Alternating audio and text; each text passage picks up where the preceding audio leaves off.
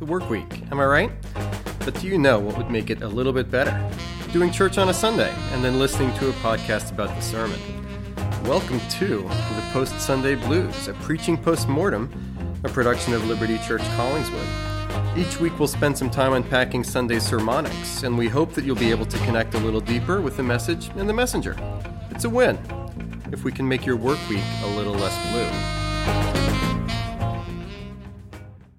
As the house lights go down, uh, we enter the post Sunday blues of preaching post mortem. Uh, I'm here with the one, the only Jim Anger. I, of course, am not Emily Anger. Uh, if I were, that'd be very confusing. Um, but I am uh, Scott Floven. Uh, I've Also, the one and only Scott Floven. Uh, oh, th- actually, there is another Scott Floven out there. Oh. Uh, so I have a cousin, uh, Scott Floven. So had to change my name on Facebook because I got very confused when that Scott Floven uh, started liking and posting things that my family member were like, "What is going on with you?" That is bizarre. yeah, Who, yeah. Who names cousins after other cousins? I, I, Was it I just think, a coincidence? So this was just a coincidence. Uh, I'll, I'll have to tell you the story afterwards, but this was a long lost cousin and a long lost family member. Uh, Oh. so yeah. Okay, interesting. It's, it's it's it's a wild story, but uh, You, uh, you do have some wild stories there, Scott. yeah. anyway, so uh, I'm here talking to Jim about the uh, sermon he just preached. Um, and as we uh, call it Stormy Monday, it actually just started raining outside uh, the recording. Stormy so Tuesday. It is a stormy Tuesday. Um, so you started off talking about a Super Bowl party, and, and I had Yeah.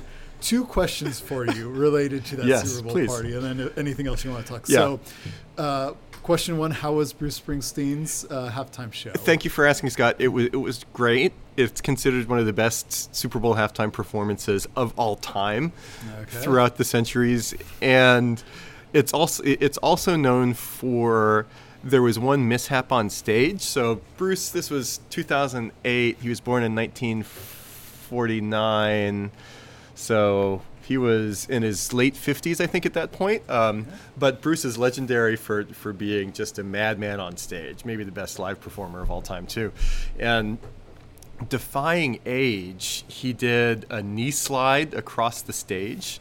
And NFL Films, that produces the halftime show, obviously, they, they have tons more cameras everywhere than than usual. So the there was one camera situated right at the at, at the floor level of the stage on the side, ready to capture Bruce's knee slide right into the camera, and somewhat dubiously, he slid too far and crashed into the camera. Uh, uh, it, the camera crashed between his legs as Oh he went my. crashing into it. I, I might have to uh, watch this when I get home it, it was more boss than people wanted to see, but but besides imagine. that, it was great. So, so question number two, because I'm sure uh, people want to know this. Yeah. Um, i- if you're you're talking with Joe Public on, on the street, Yes. and he's like, you know, I know one or two Bruce songs, Uh-huh. but I really want to get into Bruce. What what is the song and or the album that you're Oh. like, this is like, if you want to get to know Bruce, Uh huh. either this is the song that will give you all that, that will tell you his entire you know discography or this is the album because some Yeah. bands have a song that's like this song is them Yeah. or this, they'll have an album what what is the bruce song or album that you're like if you want to jump into bruce this is the starting point I would start with 1975 Born to Run, either specifically the title track or the first song on the album, which is Thunder Road, which is my favorite song. It's uh, only eight songs, all killer, no filler. It's the album that it's Bruce's third album, put him on the map, and it's just a spectacular all the way through. So, and Born to Run, I don't know if I've ever said this on a podcast before. When I was in high school, my friends and I were in the habit of buying like small birthday presents for mm-hmm. each other, and I would and for other friend other buddies' birthdays, I would always buy a CD copy of Born to Run for them, but in about half the cases, the CD was never opened, and I would find it laying around their car or house. And when I when I did that, I took it back, and, and they would be upset. And I'm like, "Hey, this, it three weeks ago I gave this to you. It's still unwrapped. It's, it's still in the original packaging. This is not a uh, Funko doll or or an original Kenner Star Wars action figure." Okay. So yeah, I, So- I ungifted it. Yeah, so if I, if I ever get it for my birthday, I'll make sure to open it up immediately. You don't need to listen to have it. a- Just open if you Even though I don't don't have a CD player um, Yeah. anyway to actually listen to it. Yep. So, I like it. Uh, so um, yeah, the, the sermon this Sunday, uh, you were preaching on uh, Jacob and Esau and their Yeah. birth. Um, so, what kind of burdened you with this topic? So it became pretty clear, and there's going to be some bleed here with presence of the Lord as well. Pretty clear to me early on in the sermon prep process. This is Genesis 25, 19 to 26. That it made sense to me to talk a lot relative to the total length of the sermon about predestination and election. Part of that is the way in which the older will serve the younger. Jacob have I loved, Esau have I hated is referenced uh, in these specific directions by the Apostle Paul later on. But then also, one of the benefits I think of going slowly through Genesis is for other ways directions that I could have taken the sermon because we're still going to be spending a lot of time with these characters. I didn't feel like I or th- there was nothing that I didn't say in this sermon about Jacob and Esau and Isaac and Rebecca and their legacies that we won't get to in the next couple of sermons. So mm-hmm. it I felt freedom to lean into this theological direction, which is not a, a ton of my preaching is not this way. But the burden became okay, I'm going to be talking about predestination and election, which has been a controversial topic throughout throughout the centuries, and I think even for young Christians or newer Christians, and there are a lot of those at Liberti Collingswood, just on the surface, this sounds like a bad idea, and and is deeply disconcerting to people. Mm-hmm. So, the twin burdens I would say, Scott, related to predestination and election was I wanted to draw people to answering yes to these two questions, even if at first glance they wouldn't be so sure. Is election biblical? And so there's a little bit of biblical and theological argument there. But then also, is it good? And Right. is it something that we can mm-hmm. appreciate mm-hmm. and come come to love and value and worship God for it, as opposed to just being your Ovaltine when drink it. It ta tastes horrible, but it's good for you. Like ta- taking your medicine. And yeah, so predestination is it biblical and is it good? Yeah, a- and uh, those I think are the, the, all the debates are around those 2 questions. Um, yeah, I've listened to a, a number of debates on it, and, and I've listened to the other side trying critiquing sort of Calvinism and, and predestination Yeah. election, and, and those are the two points that are are are usually harped on. Usually the second one more. Usually they'll say like predestination and election are are true and biblical. They'll define it different. They'll define those words Yeah. differently um, than than you and I would. But Mhm. then they would say, well. Is it good or not? Yeah. and that's the that's sort of the jumping off point that they'll go to. Yeah, and a, a confession that I need to make to you, and this is my fault, and it's tied to the fact that I'm not a complete manuscript preacher, mm-hmm. so there are always things that I forget to say during sermons. The I had mentioned I had intended to give a shout out to your theology 101 class number and it's still on our website. Mm-hmm. Uh, i think it was the third class of the three when it was predestination and election. You you gave a longer fuller discussion than i was able to do in the sermon so i did want to commend that to people. And the timing of your hosting this week was mainly because emily's out of town mm-hmm. but it's kind of fun that it is this Sunday with this subject because you're somebody that has spent some time with these things. You, you could say it was predestined to happen. Okay, for for for our listeners, uh, midway through what I was just saying, I, I saw a smirk on Scott's face, and I I could have predicted what was coming after that, but now we have it. Sorry, Oh, just, no. I, I, I couldn't This is stop it. horrible. Oh, boy. yeah, yeah. So if you want to give it a, a listen to the, the Theology 101, uh, lesson two, the, the second one, I touched on it just briefly when we talked about the sovereignty of God. Okay. Um, but I really drilled down into it when, in, in lesson three as I was on salvation. Yeah. So uh, lesson two, you get a sprinkling of it, you know, just a, a little, you know, a little teaser. Yep. Um, and then three is, is where we get into it. Yeah. to it pretty heavy. Um, but yeah, I I think definitely um, I appreciated you you talking about uh, the fact that this isn't a uh, in the theology 101 class we talk about primary doctrines that this isn't something that Yep. we have to necessarily believe to be a Christian. Um, that this is sort of an uh, intramural debate, so to speak. Um, Yeah. And I, I wrote down in my notes the George Whitefield, John Wesley uh, conversation. Yeah, why don't you briefly that- briefly? yeah, so, so what that was George. Whitefield uh, was a Calvinist, and John Wesley, uh, founder of you know Methodist Church, uh, was uh, Arminian. And so in this case, Calvinism would align with, the With view of predestination and and election, I was election, talking yeah. about. Yeah. Um, and that's Arminian, uh, named after Jacob Arminius, not Armenian, uh, the country. This was it confused me the first time Yep. I heard it because I was like, why are we talking about this Eastern European country? Um, and so so the two of them hotly debated uh, the topic of, of predestination election. Mm-hmm. And uh, one day, uh, someone came up to George Whitefield, who was on again on the predestination side, Yeah. and asked him, uh, you know, are you going to see John Wesley in heaven? Yeah. And, and surprisingly, George Whitefield said, uh, "No, I will not be seeing him in heaven." And, and obviously, everyone is kind of shocked and Right. aghast at this. And, and he says, uh, "John Wesley is is so much closer to God."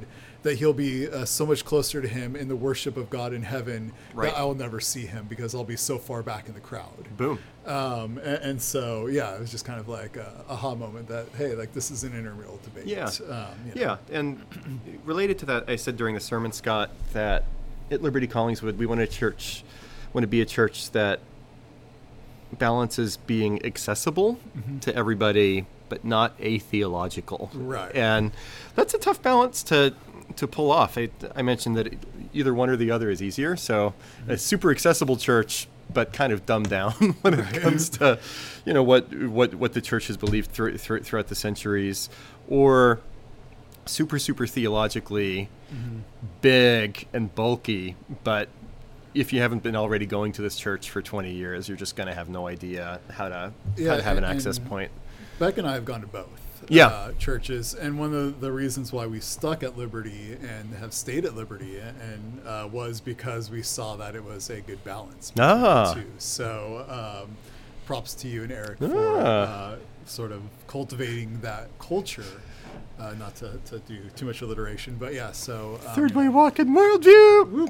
Um, TM. yeah, and and so right, so so we want to be a church that does have spaces for more serious theological reflection and conversation, but in an ironic and open-handed way. And Scott, you you modeled that. I'll, I'll turn the compliment back at you. Theology 101, I thought was a masterclass in that as well, including on these issues.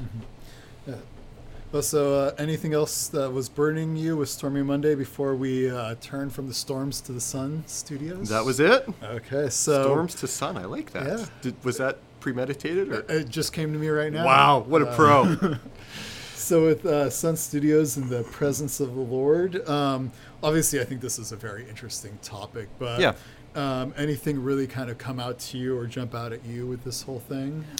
Not really. So th- this is one of those passages that's pretty easy, pretty easy to interpret. So for a little while, Rebecca is not able to conceive. They pray, and by the end of just a few verses, not just one, but but twins are are born, Esau and Jacob. And most commentators that I looked at, or I guess all of them, and I, I usually, once I get in the, into the meat of the sermon series, I usually have three commentaries plus looking at more if there's something that I need, you know, broader opinions about. Uh, but part of how I choose the commentaries that I do is that they're usually recent commentaries that have a deep and broad sense of the th- commentary tradition th- uh, about this book of the Bible or this passage up to this point. So I'm looking at representative views and not super esoteric ones. So there does seem to be a consensus that the main point of this passage is the prophecy given to Rebekah in verse 23. Two nations are in your womb, and two peoples from within you shall be divided. The one shall be stronger than the other. The older shall serve the, the younger. And, and there's even some textual clues and indicators that this little passage is actually a chiasm. So, the, the in chiastic structure, that's kind of like the sandwich, where you have at the beginning and the end similar stuff, either structurally, texturally, conceptually, thematically. But then as you move to the middle of the passage, there's similar layers that come to the center, which is unique, and attention is to be drawn to that. So there is some chiastic stuff going on here that also serves to highlight that prophecy from from God. So that's kind of where, where where I went with it. The older shall serve the the younger, and like I was saying earlier, Scott, because this is a key verse used for theological reflection later on. That's the direction that I took this sermon as well. Yeah, and I, and I thought that was a, great direction for it. Um, one thing that, that Beck and I kind of said to each other during the, the sermon is you mentioned, um, you know, the, the fact that Isaac really takes a back seat in all of this. And, yeah. you know, how many times I've read Genesis and never like realized, like, wow, Isaac's just like not a character. Like, yeah. And like, he, he just kind of gets like passed over. And, and my, my wife, Becca, is, is named after Rebecca in the Bible. Yeah. And, and she's like, including spelled correctly. Yeah. Yes. Yeah. Spelled correctly. And she's like, Rebecca does more than Isaac does in, in all of this. Yeah. Uh, and all this story, which was just kind of fascinating to me. But yeah, I, and Rebecca's sort of not the key player here, but it's the fact that she's the one who's pregnant. You know, Isaac yep. kind of gets this passing mention. Um, yeah, yeah, and I'm I'm not sure what the up if there's a specific intent or upshot to it, but it is interesting. Unlike the other patriarchs, where you get a lot more Abraham than Sarah, you mm-hmm. get a lot more Jacob than Rachel and Leah, although they feature prominently at different points too. It's flipped, where there's a lot mm-hmm. more with Rebecca than than than with Isaac, and this is something new to this time through Genesis to me for whatever reason, there is a lot less about Isaac than than, than these other characters. Yeah. Just get on to Jacob. right. Yeah. Just, just uh, well, maybe Moses was running out of parchment. And he's like, like, crap. Like I gotta just write something. Pizza guy's here. yeah. Matzah guy. Right. Okay. Yeah. Sorry. Uh, the the man of man. Uh, Even better. the man, the man of man can Scott. Okay.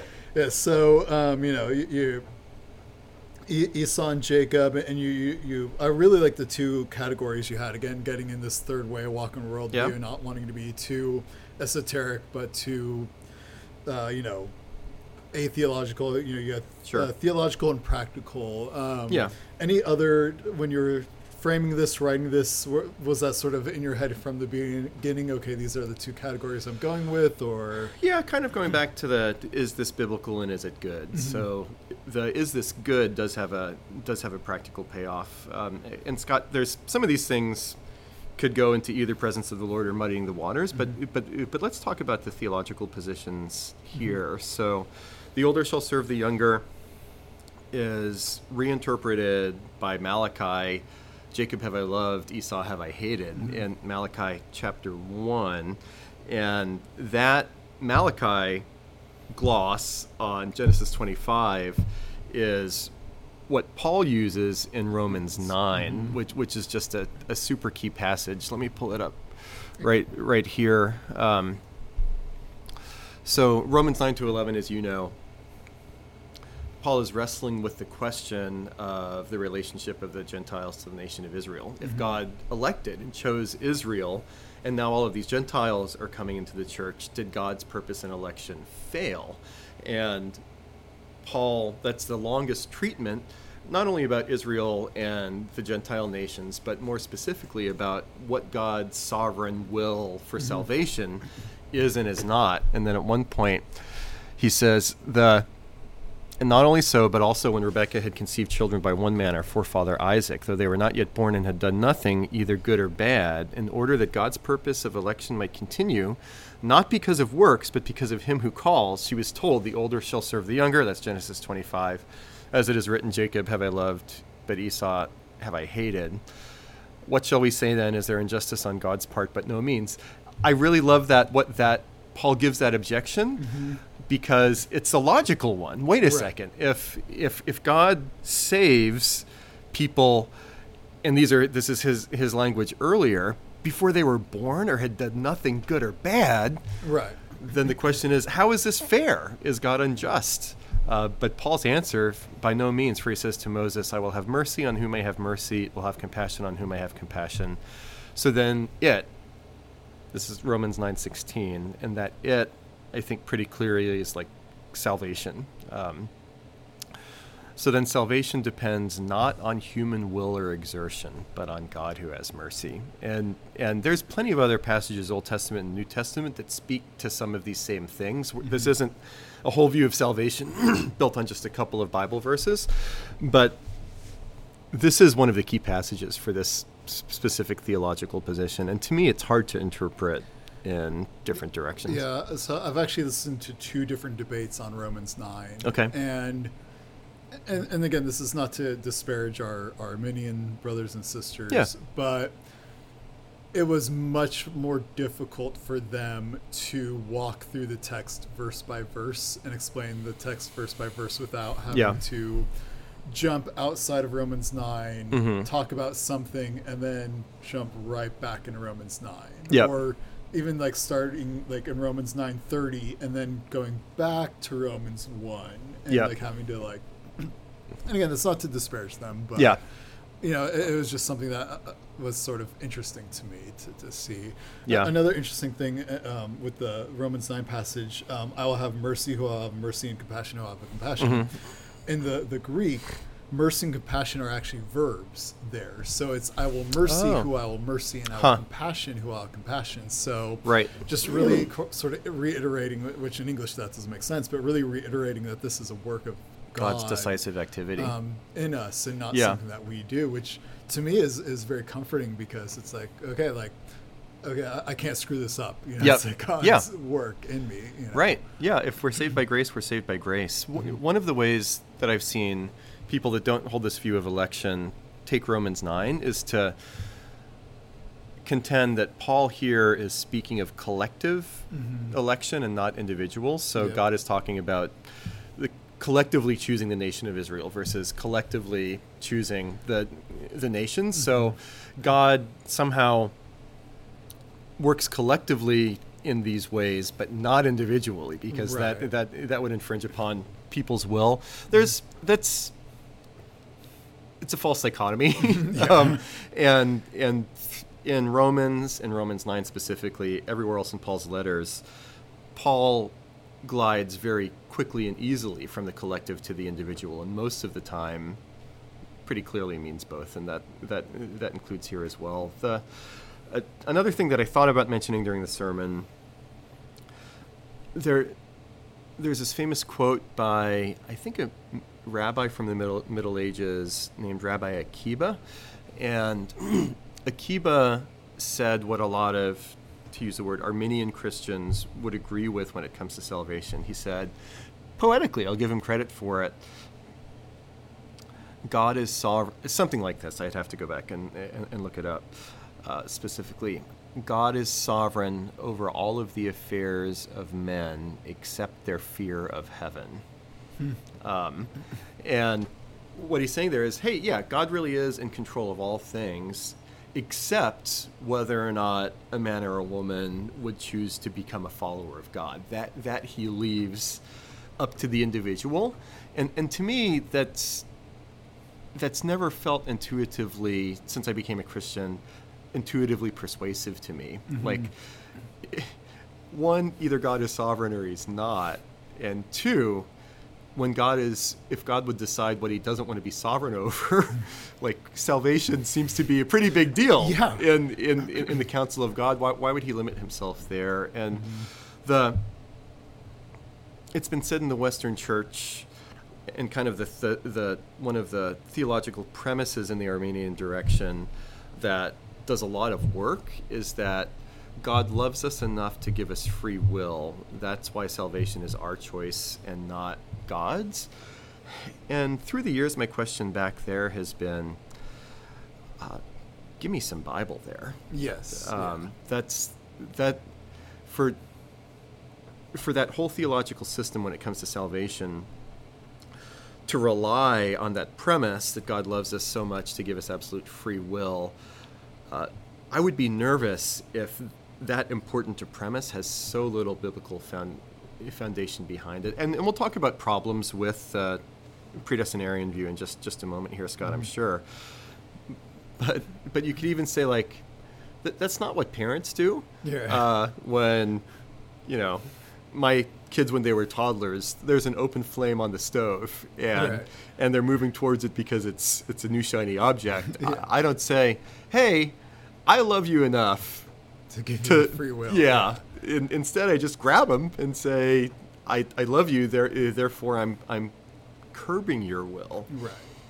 Yeah, and, and for me, a- and this is a whole rabbit hole that, that Yep. won't go down. But I, you know, it, uh, when I was reading in, in- about open theism, which is sort of, uh, uh, you know, a belief that God actually doesn't know the future at all. Yeah. there- there's a lot of things there. Mhm. But when when uh, um, open theist I read, uh, Jonathan Sanders, who is a brilliant guy, he was like, I when he was writing his book in his book, he's like, I'm not even going to talk about the Arminian view because it makes zero sense to me. I'm only going to review Interesting. Calvinism. He's Huh. like, he's like, he, he said Arminianism ultimately like it, its its logical conclusion is my position of open theism Right. and, he's, and he said the problem is is if we have free will and god has exhaustive foreknowledge of the future Right. then god already knows what free will action you're going to choose so you actually don't have free will because Right. your decision has already been made Yeah. for you. So he actually like in his introduction, he's like, I'm not even going to talk about Arminianism. It's like not worth my time. Yeah. I'm only going to refute Calvinism in my book Huh. because like yeah, That- which that's I never telling. yeah. Yeah. That that that's really interesting. So, and let let let's be clear as well that Scott, both of us would consider.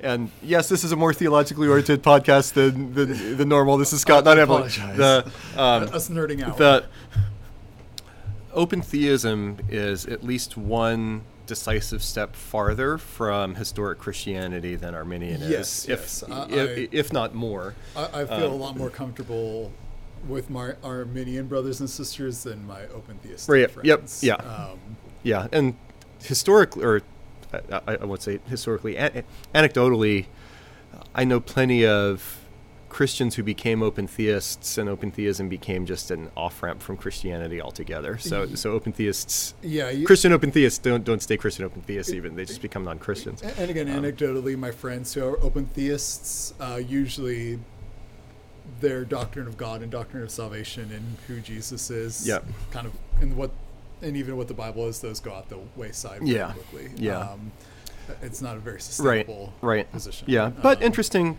that uh, open theists would say arminians don't have the courage to smoke the whole pack Yeah, right. and right and so so so one of the arguments in favor of this predestinarian view is that there is more there is more internal consistency there Mhm. I, I think too and, it, and it's telling as well did i- i- did you talk about Molinism in theology 101 So or? I, I in in a uh, draft of Theology 101, I had Molinism. And Okay. There in, in Theology 201, if if when, if when we ever do Theology 201, Why not? I would uh, one of the sessions would be Calvinism, Arminianism, Open Theism, and Molinism, and just Uh-huh. taking a deep dive into all of those. Yeah. 'Cause I think Molinism is an interesting philosophical construct, Yeah. and I'm using philosophical construct uh, purposely Yeah. instead of theological one. yeah Um, but it was just that was going to be a little, I think, a little bit too weighty, yeah even just Calvinism, Arminianism. So Right. I took it Yeah. out from, from an earlier draft. Yeah, fair. And so, so this was a 16th century view from some Roman Catholics, and whether it's Molinism or uh, also uh, Amyraldianism, when, when, when it comes to uh, so so Molinism ta- speaks to God's knowledge of the future. Amyraldianism speaks to the atonement of Jesus, and with Molinism, it's a really smart couple of guys trying to have their cake and eat it too and say, yes, God is completely sovereign over all things, but there is a genuine contingency to human will where we are free to choose A or not A, but somehow this also occurs within the scope of a universe sovereignly con- controlled by God. Um, all, all that is to say here, there have been some incredibly God fearing, Bible loving, Jesus loving people that have tried to carve out space for both of these things. Mhm. But they're not. They're never successful. Yes. You, uh, you're, you're you're either going to go one direction or another, and the, and the way that I tried tried to crystallize it, and I think in Theology 101 we were talking about how. Hey, like every system has its strengths and then its problems, and i- including ours. So I don't want to sound like like oh yeah, there there are some like things that are easily explained and some like sticking points for for for people that are challenging. But to me, it basically comes down to: Do you want 100% full grace, and then you have to live with mystery, um, or do you want to rescue your own decisive choice in salvation? But then, at least in my opinion, you're you're putting at least a couple of your chips on your own merit right? and and your own goodness and works. And I'd I'd rather have grace plus mystery versus choice and choice in your your own merit. Like like like you yourself said, said earlier, Scott. If I'm saved only by the goodness of Jesus, I can't mess this up, Right. and and and that's good news. If I merit my way into salvation, then I can also demerit myself away from it. Well, uh, th- there was one Arminian uh, who, who I've listened to uh, often, just because you know I, I like to hear what you know the other side, uh, Sure. side says, and, Yep. And try to be as round as I can, you know, theologically. Yeah. A- And, one time he's he said famously, or maybe infamously, uh, "You're cho- you're chosen because you're a choice meat."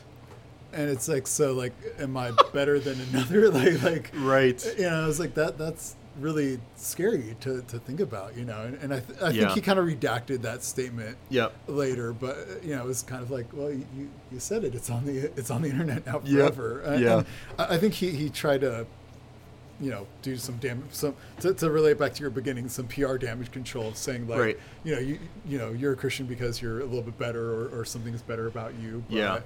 You know, Yeah. that, that was like okay. There's that like merit, you know, your, your chips Yep. in the, the stack, so to speak. For sure.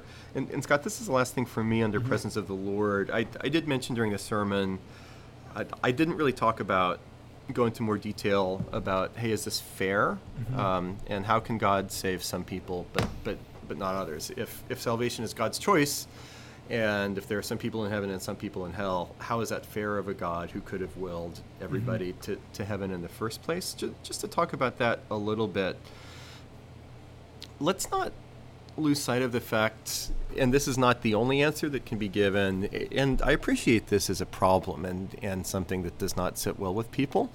Um, Paul's answer in Romans 9 is not the only answer that can be given, but it's not less than that. So Paul fair Paul is there injustice in God's part? What shall we say then? He he raises the question that would be, be on everybody's minds, but he gives a striking embracing answer. Who, who are you, oh man? Right. Yeah. To to find fault with God. So Paul doesn't shrink away from saying, well, if God is actually God, mm-hmm. he can kind of do what he wants Yeah. anyway. Um, and I, I think here in the West, our, our view of God is shrunk enough that that just doesn't feel intuitively. Yeah, well, it, it goes back to Satisfying. When you, you preached on Job. Uh, Mhm. You, uh, you, you mentioned Job at one point a long time. I, I Yeah. don't remember what the context was, but you talked about how you know the answer Job got of like, why did all this stuff happen? to me? Right. God was like, like, like how. Tell me, tell me about like numbering the stars. Tell me about when you created the wind and the like. Right. Tell me about Yeah. when you did all this stuff. Yeah. It's like for for a modern ears, like Job's Yeah. answer was like, again, who are you, oh man? Right. to, Yeah. know. Yeah, and, and and there are contextual factors there. Th- I've heard preachers talk about. It, this would have been easier on ancient ears, what Paul is saying here, than than than than modern. So, uh, ancient people would have said, you know, thinking about earthly kings, the king can do what the king wants to do, and Right. yeah, that's that that that's good and right. Uh, More more challenging. Uh, here, here in the modern period, but but that is what Paul says here. A couple other thoughts. I think it's fair to say that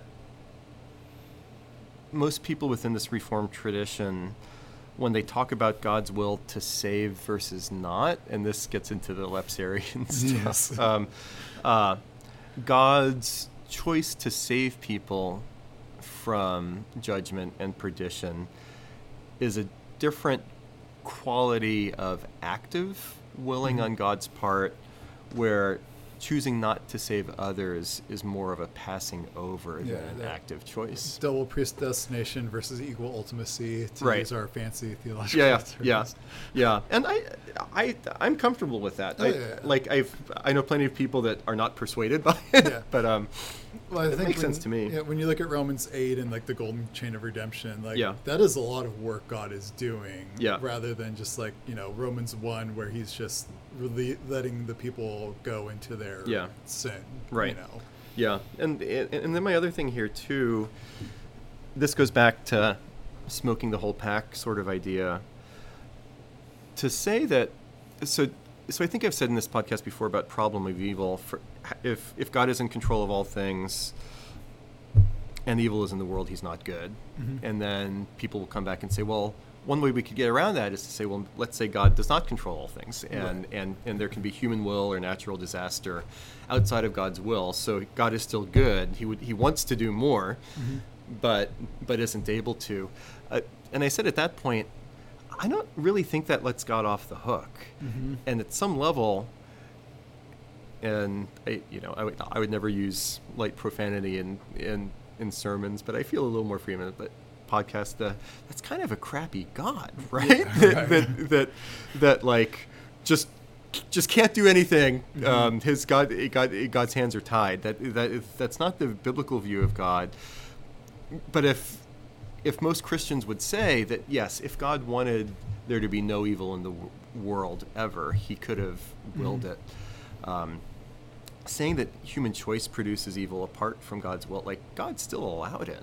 Um, Right. And so similarly, when it comes to to heaven and hell, God's letting people choose for themselves. Therefore, there are some people that go to heaven and, and others not. God is still choosing to allow that to happen. And so, what the objection to this predestinarian view is trying to rescue, I don't think it actually successfully rescues at the last uh, analysis, anyway. Yeah, and, and on the the theology, not to make this about the theology 101 class my thing, um, but I brought it up. You And, didn't. and in the second section, which I think you and, and Eric missed, I actually did briefly, briefly touch on uh, the problem of evil. Uh-huh. And, and theophany is the, the fancy theological word, Mm-hmm. if you if you want to uh, say that. Theodicy. But- or theodicy, sorry. It's okay. It- It's been a long day. uh, um, theodicy. And, and what I said, and, and this, i i- again, it's not a perfect answer, and I know it wouldn't give everyone comfort, but, you know, the, the idea of there is no purposeless evil. Um, Uh-huh. You know, that even though we may never know Yeah. what the purpose of Mhm. these terrible things, that, Yep. you know, there is a purpose. We- Yeah. you know, we just may never know. Yeah. And, and it's the whole Genesis 50 20, you know, for uh, what you meant for evil, God meant for good. Yeah. Um, Yep. you know. Yeah. All true. Well, that's that, that's what I got for presence of the Lord. Okay. Do you, do you want to do mudding the waters? Yes, I, I know we've muddied the waters a little bit, so that the sun has, if, if we want to continue the this uh, sort of transitioning, the, the sun has gone back, and now it's back to stormy Mondays, and the the, the, the mu- you know the the mud is still there from the stormy Monday. Uh, Yeah. so, Love it. so Okay. any- what muddying uh, did you have? There's the the backup center for the 76er Scott is a guy named B-ball Paul. That that that's his nickname. And and forever on Twitter when he's not playing well or not getting enough playing time, he, he just posts on Twitter, stuck in mud, back in the mud, and and he actually has his own like clothing line, like stuck in the mud. Anyway, so let's let's treat muddying the waters. So the if what we just did was the biblical framework and some mm-hmm. theological ins and outs and objections, is it biblical? Let's treat muddying the waters more as is it is it good? And I think in two Fridays from now, we're going to release the Pat McAdams interviewing me about Tim Keller and how how he uh, influenced me. This is not one of the things that I said in this podcast, but another way that classic Keller move when he talks in Center Church and also in his book and preaching about joining A doctrines to B doctrines. I don't know if you're familiar with the and so so he says, and I forget what's A and what's B, but one of them, let's say the A doc- doctrines are biblical teachings that would be super unpopular in this mm-hmm. cultural moment. And he said one of the ways that you can gain a hearing among skeptics and Christians that are resistant to to these things because we're all in the same cultural water is to join an unpalatable A doctrine with a more palatable, given that certain cultural moment, be doctrine and say these two things go together. So, uh, doc- doctrine of hell or judgment would be an A doctrine, like very, you know, taboo, Yep. unpopular. But Keller will very often tie the judgment of God to justice in the world and say, "Hey, we we love justice. We believe that wrongdoing should should should be punished. That's the B doctrine. Therefore, think again about how you recoil against the judgment of God, and if there is no ultimate judgment, right and wrong, then our own sense of justice is just a sham." So anyway, the what I tried doing here was okay, predestination, election, deep end of the swimming pool. That's the a doctrine that is unpalatable, but I tried to connect it to this shared understanding of don't we agree that pride is a problem? Mm-hmm. And if we take a different view of salvation when there is some some merit that works itself in, then maybe Christians should think that they're better th- than other people. And it, and isn't it true more broadly that it's a huge problem in our world where either individually, culturally, racially, we're always dividing up the good people to the bad people. And we know, even if we don't say it out loud, I am better and my tribe, Right. race, culture, whatever, is better than those people over here. And if you get rid of predestination and election, you're signing up for a lot of that stuff. You are the choice meat. You're the choice meat. Yeah. That is just a horrible, horrible phrase. yes. Hannibal Lecterish. God, God saved Scott with some Chianti and fava beans.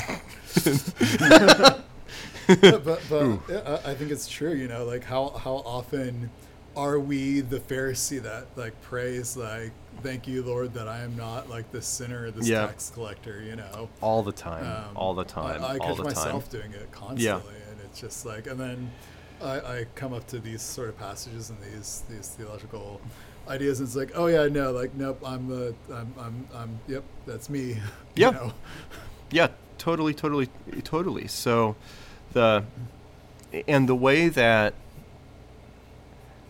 in the scriptures this view of election and salvation is deployed is specifically to humble us and amaze us at God's grace. Paul, it, in Ephesians, for example, that uh, Ephesians one, for he chose us in him before the foundation of the world that we would be holy and blameless in in his sight. Paul doesn't say that there and go on to talk about the redemption in Jesus so that we could have theological objections and qualms about Right. why is God fair, but to amaze us that mm-hmm. God has loved us from before the foundation of the world mm-hmm. by sheer grace redeemed in Jesus. God's love has your name on it, and, Right. and that's supposed to humble us. And then uh, at at one point I cut there are some quotes. I think it's Deuteronomy. It's around Deuteronomy eight, nine, and ten, where in a couple different points, um, God is talking collectively to Israel and says, "Hey, just because you're my special nation, don't think I chose you because you're better than anybody Right, yeah. else." uh, and it, it, explicitly there, it's designed to to humble us, and and what prideful, judgmental Christians need is a deeper view of the twin sides of the coin, our own radical brokenness and sin, but the fact that we're saved by grace and grace alone because God wanted to, and not because not not because you're awesome. The cross says we're not. Yeah, there, there's one theologian who I, I, I like, and, and he the way he describes the Book of Romans as a as a whole, the big picture, ten thousand foot view, is that it's a book trying to reconcile the Jews and the Gentiles in the Roman Church, Mhm. and, and he looks at it and he's like, okay, so Romans one. Look at how evil the Gentiles are, and Yep. the Jews are like, oh yeah, they're you know reading this letter's being read out loud, and the Jews are like, yeah, that's Yeah. right, those Gentiles are bad, and then Right.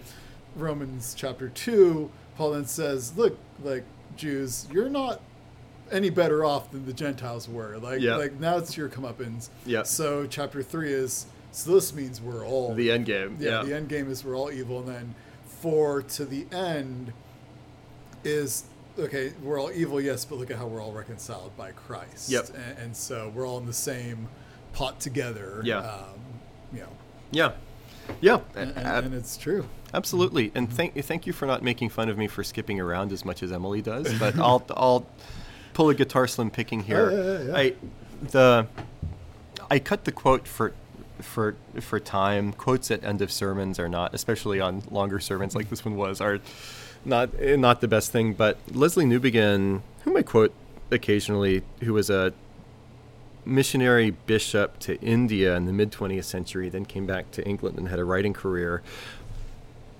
I don't know if other people have done this before Newbigin, but one of the things that Newbigin does is connect election with mission, mm. where if we understand that we're elected, predestined by grace alone to be God's, we're also chosen to do stuff. Namely, in our terminology, live, speak, and serve as Jesus' very presence wherever he he he places you. Jesus in John 15, for you did not choose me, but I chose you. There's this view of God's choice, not ours, that you would go and bear fruit, fruit that will last. Right. So Jesus is saying there, you didn't choose me, I chose you, but I chose you so that you would be fruitful. And mm-hmm. I think New I think Newbigin would be careful to say, hey, this the elected for mission doesn't obviate or blinker the so the salvation soteriological implications right. of election and predestination too, but this whole idea of frozen chosen yes uh, is actually deeply unbiblical right, right. Be, because god god chooses us to be bearers of his salvation in in in the world uh, and the Ephesians 2 you know saved for good works yep Yep, so. I, I, was just pulling that up when, when when you talked. For by grace you have been saved through faith, and this is not of your own doing; it is the gift of God, not a result of work, so that no one may boast. Then Paul goes directly on to say, "For we are His workmanship, created in Christ Jesus for good works, which God prepared beforehand that we should walk in them." So, don't don't don't let God's electing grace in any way, shape, or form be a de-incentivizer for mm-hmm. Christian obedience and, and, Christian mission. Love or, or New Newbigin has this phrase, this sentence: "To be elect in Christ Jesus means to be incorporated into His mission to the world." To be the bearer of God's saving purpose for his whole world, to be the sign and agent and the first fruit of his blessed kingdom, which is for all. And then Richard Lovelace, Dynamics of Spiritual Life, uh, is quoted often, a passage often quoted by Tim Keller, and I won't read it here, but talks about how grace saves us from racism. Mm-hmm. And, and if we don't think we're saved by grace, we're just going to take whatever cultural totems we have and puff ourselves up because we're insecure and say that we're better than other people. Right. Yeah. yeah. So the, the, it's beautiful, but the the last mudding the waters mm-hmm. I have, um, and I, I, don't know if you want to get into now or if this is something you'll get into in, in later sermons. Yeah. But uh, you know, the Esau hated. That, huh. that's, that's a that's a rough. Yeah. It can be a rough passage. Um, I, I, heard Paul Washer gave a, a sermon yeah. on that passage. Um, and, and, he had a, a, very interesting take on, on Esau I uh-huh. hated. And he goes, if we look at Esau, in the later chapters after this, and we look at Edom as, as a whole, Esau was very rich, very powerful. He had, you know, even before, yeah. even while he's still alive, he had an army and had a people. Yep. Edom was, was a wealthy, successful nation. Yeah. So if, if we look from you know Western perspective, how is this hated if God's giving him all these blessings? Interesting. Yeah. And, and he says the difference between Esau and Jacob is Esau was never disciplined. Huh and, and, and God was never a father to Esau and never disciplined him like he disciplined Jacob constantly as Jacob himself and you know the nation of Israel was, was disciplined. Yeah, lovingly disciplined like a father or mother disciplines their child. Yeah, Esau oh, never good. got that benefit. I never heard that um, before. And so it was a very interesting take, um, and I, I, had to chew on it for a little bit, but uh, yep. Know, but I wasn't sure if there's anything you wanted to touch on on Esau before Not, we move on to Bar Band. Uh, we'll, we'll, including this coming Sunday, we'll do more on on on Esau. But yeah, that is a tricky Bible passage from Malachi. yeah. Jacob have I loved, Esau have I hated, and also muddying the waters from an interpretive perspective. And I was struck again when I was studying for for this sermon this past Sunday.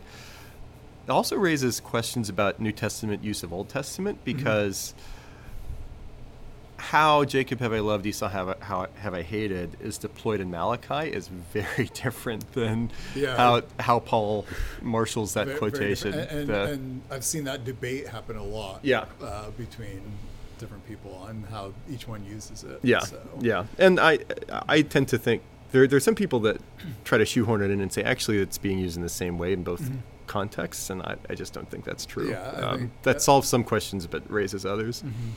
Yeah. So, hey man, I, I've got uh, so- I've, so I've got some Barband- kids at home. Yeah, let's let's keep going. Guitar slim, slim pickings. Yep. here, So started with First Corinthians Mhm. one, uh, the latter of the two passages from First Corinthians, where Paul says Paul says to the Corinthian church, "You're not all that. Consider where you were and who you were when God called, weak, lowly, despised." Mhm. And so Paul is on the record at the very beginning of that letter. You guys aren't better than anybody, Right. and the weak, lowly, despised nature of the church mirrors and reflects Christ, the power of God and the wisdom of God, who went to the cross in seeming foolishness and lack of power uh, in the eyes of the Jewish and Greek world. Mentioned Malachi, Romans, two great little verses from the New Testament um, when when we talk about predestination. Uh, John six is a very important Beautiful passage from. Jesus, and he says it. You know, Jesus isn't giving a theological lecture, but still theological clarity. All that the Father gives me will come to me, and whoever comes to me, I will ne- I'll never cast out. No one can come to me unless the Father who sent me draws them, and I will raise them up at the last day. Uh, so yeah, Yeah. Jesus draws, God calls, but we're also called to Mhm. follow, obey, and believe at the same time. So what seems like a contradiction in our minds, obviously, is not a contradiction in our Lord's minds. I think uh, Spurgeon said, uh, you know, how do you reconcile God's sovereignty and man's will? And he Yep. said, why would I reconcile best friends? Um, Oh, you I like that. yeah.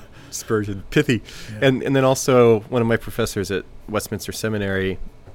It's actually going to be renamed Tim Keller Seminary. I don't know if you heard that, Oh, yeah, Scott. yeah. Yeah, it's going to be great. The uh, Richard Gaffin referenced this verse to me in this connection, 2 Timothy two. God's firm foundation stands bearing the seal. The Lord knows those who are his. There's the election, the predestination, and motivation. Let everyone who names the name of the Lord depart from iniquity. Um, so, similarly to when Paul in Romans deals with the objection, well, if we're saved by grace, why don't we just keep on sinning? Romans Mhm. 6, uh, this is the same idea. Like, if you're saved by grace, therefore stop it. Right. And God gives you his, his help to stop it. So, and, and then I also really like that quote from Jonathan Edwards saying, if a Mhm. Christian thinks he's better than, than other people, he's a fool Yeah. and, and is certainly mistaken. The, the, the rhetorical upshot there was simply that Edwards reputationally can be considered as somebody who is that type of judgmental, prideful, Right. mean Christian. But here's Edwards saying, uh, "You're not better than anybody, hmm fellow brother, fellow sister, including me. I'm not better than anybody either." hmm So yeah, that that was a fun one. I forget where I got that. I I, th- I got that from uh, George Marsden's biography of Edwards. I think. Uh, Okay. I'd, I'd have to go back and check actually, but yeah, that's all I got for bar band cover tunes and guitar slim pickings. Anything else on your end, Scott? No, that, that's uh, well. Real quick, the Belgian Confession, which you Oh, yeah, quoted. forgot. So you know, if it ain't Dutch, it ain't much. You know, we gotta, gotta have that in Yep. there. But Yeah, that uh, Yeah, that, that was the only thing I had um, for that. So yeah, so any uh, Howlin' Wolves? I, I have one here, and then I hear that I have one from you. So, uh, an email written today that came to my Jim at Liberti email address. Post not postsundayblues at gmail.com. So, so, so this is from anonymous, but I deeply appreciated the the email. Jim, I just wanted to let you know that your Sunday sermon was perhaps the clearest, most grace filled, and scripture affirming presentation of this very confusing and controversial topic in today's culture. Having lived at other times in the Bible, Bible Belt where there is such strong emphasis on the concept of free will, I found it very affirming to hear you try to dissect out some of the intricacies involved in the balance between mercy and justice, free will and God's sovereignty, grace and judgment. It truly is a mysterious both and enigma that can be only understood to a limited degree by our finite human minds, and that only revealed by our all powerful, inscrutable, transcendent, loving Father, Creator, Sovereign. Thank goodness that we just don't get it. So easy to talk about, but so hard to hold, pers- to hold in perspective. So yeah, th- really Very- appreciated. very beautifully written email. I know. whoever, this is. This- um, This has some had had some had some style to it, and yeah, I with uh, this was one of the sermons where after I preached, I never or wasn't quite sure what to expect in my inbox Yeah. a- afterwards, but but this was a great um, great encouragement. And, appreciate and I it. will say, if anyone wants to dive in this topic more, I love talking about theology in general in this topic. So, like, You do? come find me on a Sunday, and like, you know, I will. Uh, you'll regret it because I'll just talk your ear off for Yep. hours. But I, I, I, I'm happy to answer questions. That I like it. On it. So the, the my thing, I, I have to unfortunately call out your wife on, on some things. Uh, heartbreaking. this is heartbreaking so to me. th- this You're was twisting the knife. this was like maybe a month or two ago. So Okay. kind of going, going back, and I'm, I'm like, I listened to it in the car, and like I get home or get to work, and I was like, I'm gonna write this email, and then like life happens, Yep. and I just I, I forget. I've been there. But she talked about Mystery Science Theater and uh, Monty Python Ah. a while ago, and. Uh, a, I will have to say myself and uh, Blake, Mystery Science Theater is our favorite show. Yeah. And we had, so two elder, well, elder emeritus and, and a current elder. It's the favorite show. So it's a wonderful. Think thing. about that. And they do it for modern movies now.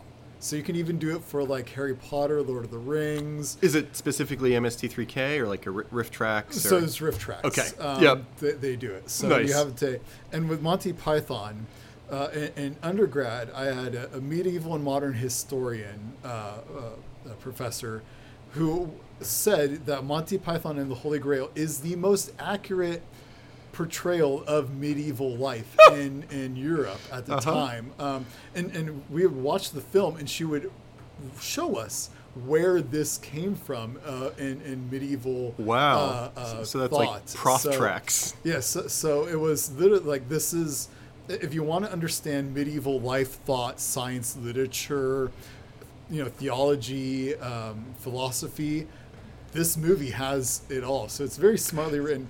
And, and in uh, Life of Brian, uh, her husband, um, they're both classicists, and her husband would use uh, uh, Life of Brian when they graffiti in uh, Latin Yeah. and uh, they make the mistakes. He would pause it and actually have his students correct it. Oh, Uh, so nice. it is Love a it. both movies are a uh, very good teaching tool for those who are interested in history and linguistics. So uh, uh, uh, that's that's just what I want to say for that. So M, it's educational and edifying. Yes, Scott and I read Monty Python for the articles. yes.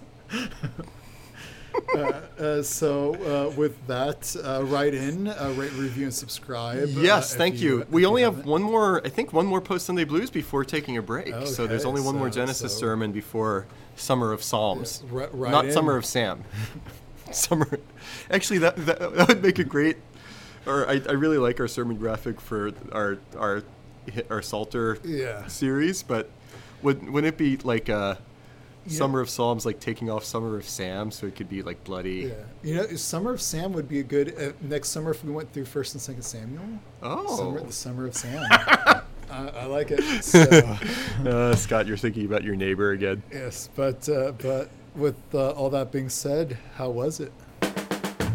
That was amazing. Thanks so much for joining us. This has been the Post Sunday Blues, a preaching post mortem production of Liberti Collingswood. Go ahead, rate, review, and subscribe, and you can find all things Liberti Collingswood at liberticollingswood.org. No more Post Sunday Blues. Here comes some pre Sunday happy.